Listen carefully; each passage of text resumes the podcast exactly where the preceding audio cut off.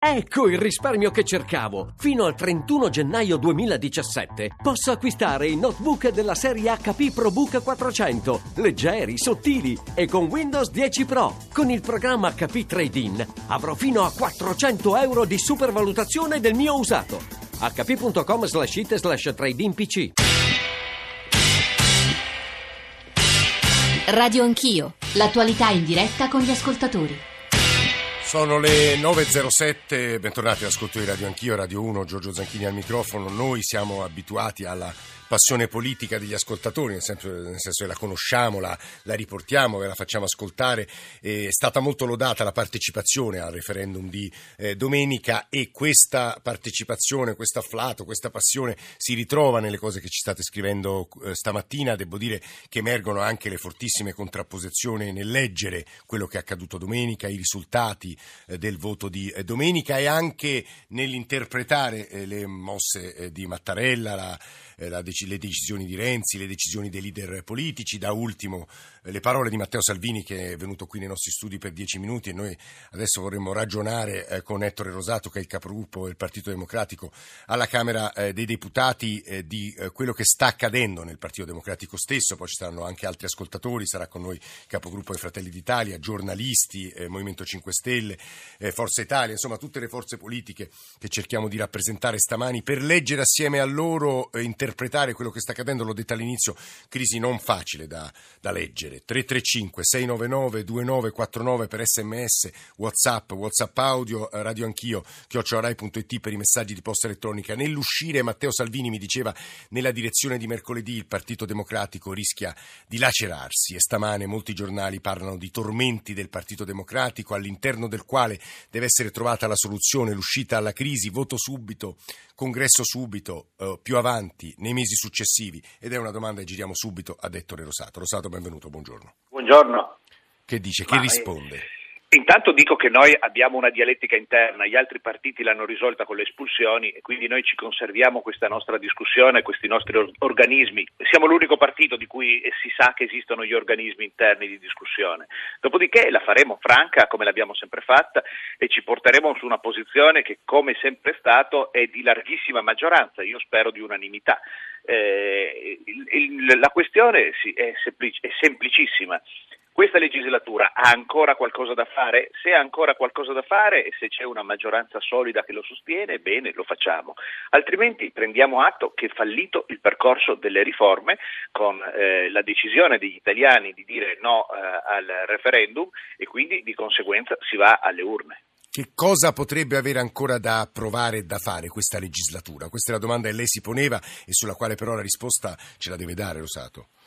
No, ma eh, ci sono, sono, molti i temi, basta andare a prendere il calendario delle cose che sono ferme al Senato e sono moltissime che parlano in termini di giustizia e in termini di diritti, dalla revisione del processo penale e quello civile ai beni confiscati alla mafia, alla legge sulla cittadinanza o al cyberbullismo o all'omofobia. Sono moltissime le questioni che sono, eh, possono essere all'ordine del giorno, che lo sono state all'agenda di questo governo, su cui abbiamo lavorato con impegno impegno. È chiaro che per eh, decidere di andare avanti bisogna essere certi che su queste cose c'è un impegno di una maggioranza che le porta avanti con eh, costrutto. Eh, se c'è questo eh, ha senso andare avanti. Poi ci sono dei temi economici che riguardano in maniera diretta la vita dei cittadini. Sì, Rosato, eh, io credo prego. che però a decidere sarà, immagino, Matteo Renzi che porterà poi nella direzione di eh, mercoledì la sua posizione che dovrà essere votata. Io eh, do le percentuali agli ascoltatori, poi mi correggerà più o meno Rosato se le sbaglio perché perché l'interna corporis diciamo, di, un, di, un, partito è complesso, con le ramificazioni eh, del Partito Democratico non sono facili, ma insomma eh, con Renzi ci sono senz'altro il 40% eh, dei deputati, il 20% sta con, sarebbe con Franceschini, 4% con Orlando, il 25% all'opposizione di Bersani e eh, Speranza. Il partito quindi probabilmente si dividerà sul ruolo che dovrà assumere Matteo Renzi, che da quello che leggiamo sui giornali stamane, Rosato, vuole le elezioni il prima possibile. Questo è vero o no? Guardi, intanto quando leggo questi numeri sui giornali mi viene veramente da ridere, perché queste proporzioni, queste percentuali, io che conosco, eh, se mi consente sì, il gruppo del PD, mi viene veramente da ridere. Ehm, il, il, l'80, l'80, il 90% del gruppo sostiene il segretario senza tutte queste, eh, queste fibrillazioni e queste, eh, questa frazione dell'atomo. Eh, dopodiché le decisioni sono e saranno collegiali di eh, un partito che ritiene di essere al servizio del Paese, non che ritiene di mettere al servizio del partito il Paese. E quindi da questo punto di vista faremo le scelte che servono. Noi non amiamo andare a elezioni, non si va a elezioni perché ci piace, ci, le, le scadenze naturali delle legislature andrebbero rispettate. Quello che bisogna fare è dare la possibilità al Presidente della Repubblica, che è l'ultimo arbitro ed è il giudice che decide cosa si farà, se ci sono le condizioni e se c'è una maggioranza politica per andare fino in fondo. Scusi Rosato, ma eh, la lettura lettura che è stata data da alcuni eh, membri del suo partito, penso per tutti a Lotti, abbiamo, ripartiamo da quel 40%, in realtà può anche essere letta come appunto una lettura parziale, fallace. Avete perso il referendum di domenica, in quel 40% in realtà c'è di tutto e anche un elettorato che non è un elettorato che voterebbe Partito Democratico o Partito Democratico eh, di Renzi. In realtà è emerso un deficit di conoscenza del Paese, una prova muscolare che avete perso, quindi rischiate di trascinare il Paese in una tempesta perfetta ulteriore superiore rispetto al presente. Rosato. Ma queste sono sue valutazioni? No, no, no, ri, no, no mie, io leggo, io leggo i giornali e glieli riporto. Ah, ok, no, sì, sì, eh. beh, eh, ha ragione, mi scusi. Eh, valutazioni di chi le ha scritte, del giornalista che le ha scritte. Eh, io penso che eh, è chiaro che non c'è un 40% di PD di dentro, ma ci sono senz'altro una visione di un, eh, di un paese che va in una certa direzione e noi quella visione, quando sarà il momento di andare a elezioni, che sia eh, questa primavera o che sia la prossima, la vogliamo rappresentare. Forse bisogna analizzare anche quell'altro 60%, che non è un 60% omogeneo, perché va dai miei amici di sinistra italiana fino a Fratelli d'Italia, passando per i 5 Stelle, la Lega e, e Forza Italia, dove anche lì non so se riusciranno a fare una rappresentazione politica omogenea, mettendo tutto dentro anche alle elezioni politiche pur di fare una battaglia contro il PD e contro Matteo Renzi. Quindi noi andiamo con la nostra serenità d'animo, con un un progetto, un programma che riguarda ancora le riforme di questo Paese. Abbiamo perso il referendum, su questo non c'è dubbio, eh, c'è, eh, però non abbiamo perso la voglia di fare le riforme. Le faremo meglio, le faremo, eh, forse troveremo il modo per farle sentire più partecipate e forse troveremo il modo per non far svincolare chi le ha scritte con noi, in particolare Forza Italia, ecco, che, prima le ha, scritte, le, mm. che prima le ha scritte, poi le ha votate e poi ha deciso di eh, esprimersi contro al referendum. Lei ci sta dicendo, eh, Rosato, che sareste disposti a governare, cosa potrebbe succedere in no, caso... No, guardi, ho detto, ho sì. detto una cosa completamente diversa, mm. ho detto che sulle riforme costituzionali, dove maggioranza e opposizione sono sempre chiamati a lavorare insieme, saremo disposti, siamo interessati più che disposti a farlo insieme alle opposizioni. Ho citato l'esempio di Forza Italia con cui abbiamo scritto le riforme costituzionali e la legge elettorale e dopo averla scritta insieme, dopo averla votata insieme, loro si sono sfilati per sì. una posizione politica assunta durante il referendum. Rosato, sentiamo Giuseppe da Messina, poi un'ultima domanda e la salutiamo. Giuseppe, buongiorno. Buongiorno, grazie per avermi chiamato. Prego, ci dica. Allora, no, io ritengo che il popolo italiano si sia espresso in maniera molto chiara ehm, e chiede che altrettanto lo facciano i nostri rappresentanti politici con molta serietà e molta sobrietà. Noi abbiamo bisogno di una legge elettorale che non limiti il nostro diritto di voto a una sola preferenza o al massimo due con l'alternanza uomo-donna. Abbiamo votato anni fa un referendum che toglieva la preferenza multipla del cittadino, ma non i, i candidati multipli il cittadino ha bisogno di avere un'ampia gamma di scelta, non può votare il signor X e basta, perché non, andremo, non andrà nessuno a votare. C'è questo allontanamento della politica rispetto a, alla, alla, società. È una cosa che fortunatamente con questo referendum eh, non appunto, c'è stato perché eh. c'è stata un'alzata di scudi a difendere la Costituzione rispetto a una riforma molto pasticciata, voglio dire, mm. la doppia lettura rimaneva, bastava leggere l'articolo 70. Mm. ora non torniamo sul referendum, che ormai è andata. E quindi poi mettiamoci una presa sopra, ma lavoriamo tutti insieme con sobrietà, cioè che i parlamentari... Eh, in realtà Giuseppe, mi scuso se la interrompo, ma credo che Rosato possa aiutarci su questo. Eh, l'intesa sì. sulla legge elettorale non è facile perché i partiti hanno eh. idee diverse sulla legge elettorale, Rosato. Ma guardi, noi abbiamo detto detto e lo ribadisco anche in questa sede. Noi abbiamo avanzato una serie di proposte, un documento sottoscritto dal PD eh, con una serie di proposte di modifiche dell'Italicum. Ormai l'Italicum naturalmente era pensato per una sola Camera e di conseguenza bisogna eh, cambiare questa legge elettorale. Può essere valida, ma eh, può essere applicata, ma eh, sarebbe il buon senso sarebbe quello di cambiare la legge elettorale.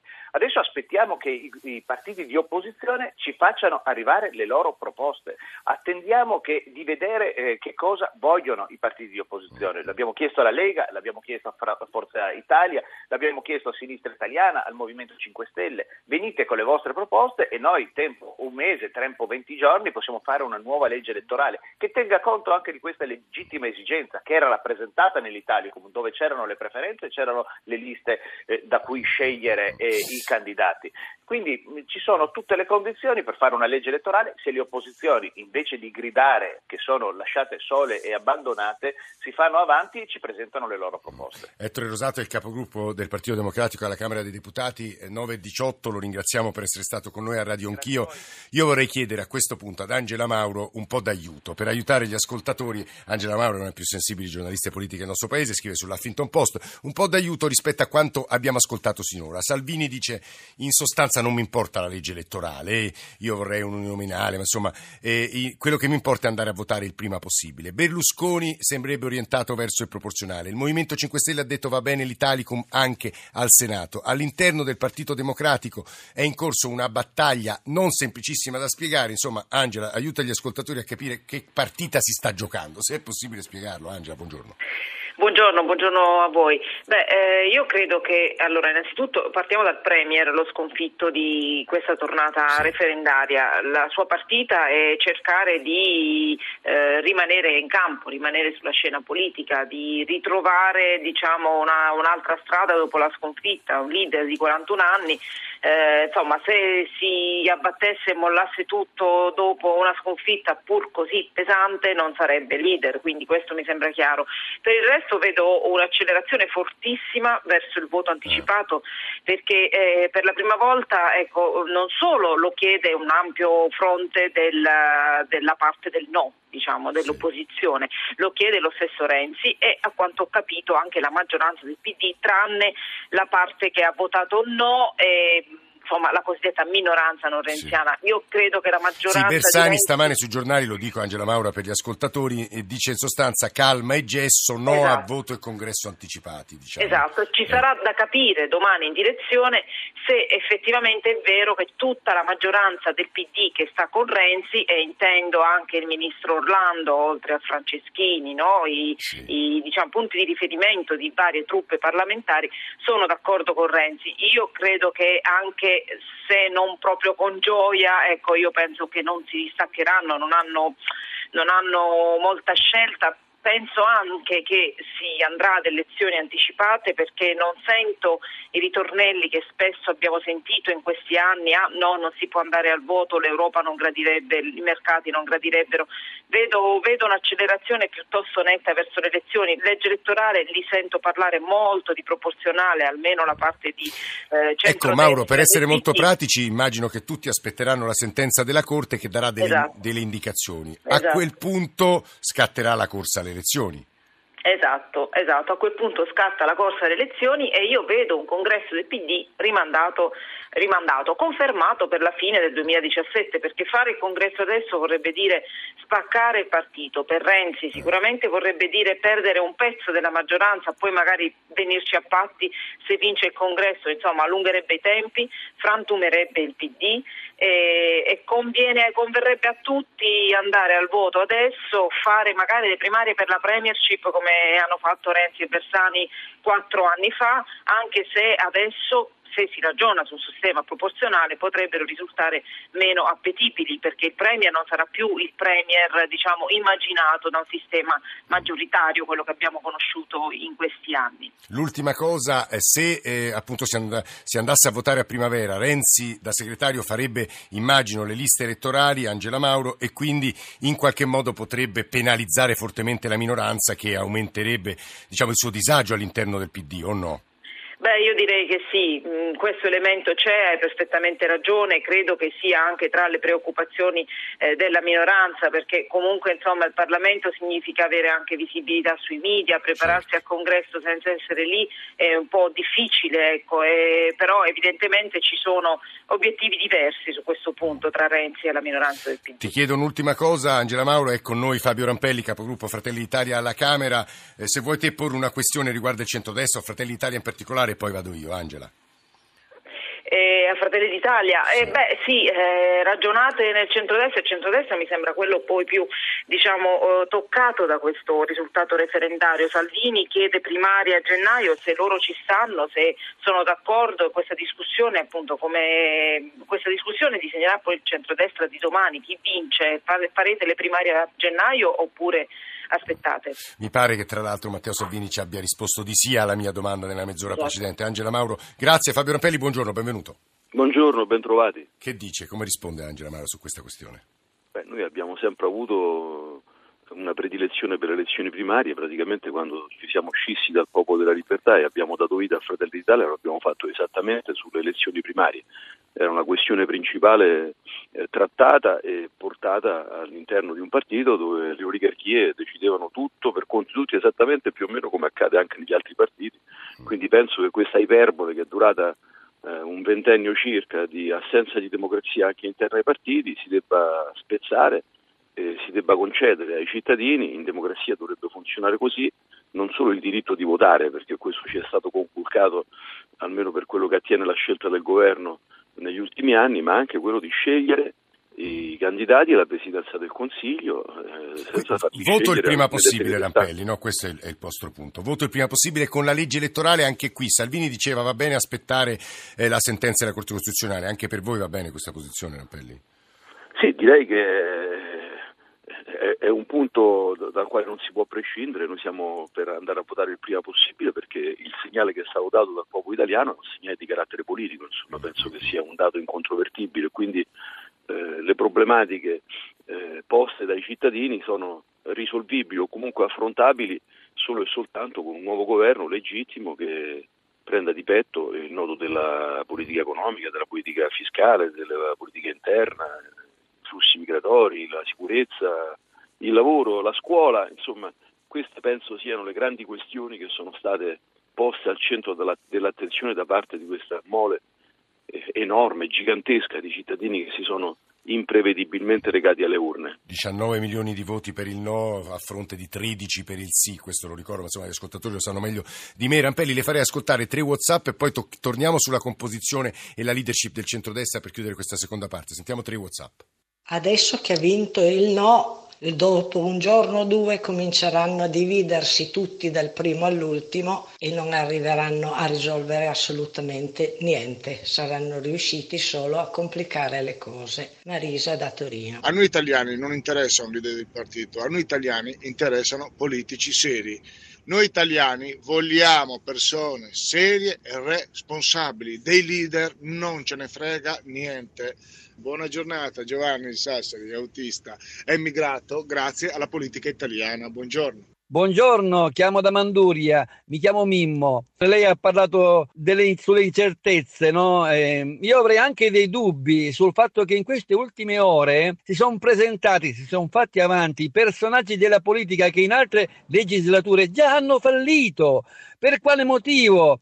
dovremmo presentare queste persone ancora un'altra volta, via, spazzarle via e proporre persone nuove con novità nuove e speriamo bene che ci vada bene ovviamente i nostri ascoltatori, e non leggo tutto quello che ci state scrivendo, ma insomma continuate a scriverci perché poi provo a comporre, a riassumerlo, esprimono le opinioni e le posizioni più diverse, anche, anche rabbia, Rampelli, lei lo sa, insomma i sentimenti del paese sono, sono, i più diversi. Il punto però della leadership è importante, stamane ci sono tanti editoriali anche sulla leadership del centrodestra, credo che anche qui occorre essere molto pratici, Rampelli, eh, parlo al capogruppo dei Fratelli d'Italia alla Camera dei Deputati. Voi siete patrocinatori, diciamo così, delle primarie, Salvini lo stesso, Berlusconi è contrario, ma Berlusconi se andassimo a votare a primavera non potrebbe comunque candidarsi. Che conseguenze avrebbe questo fatto, Rampelli? Lo spiega agli ascoltatori.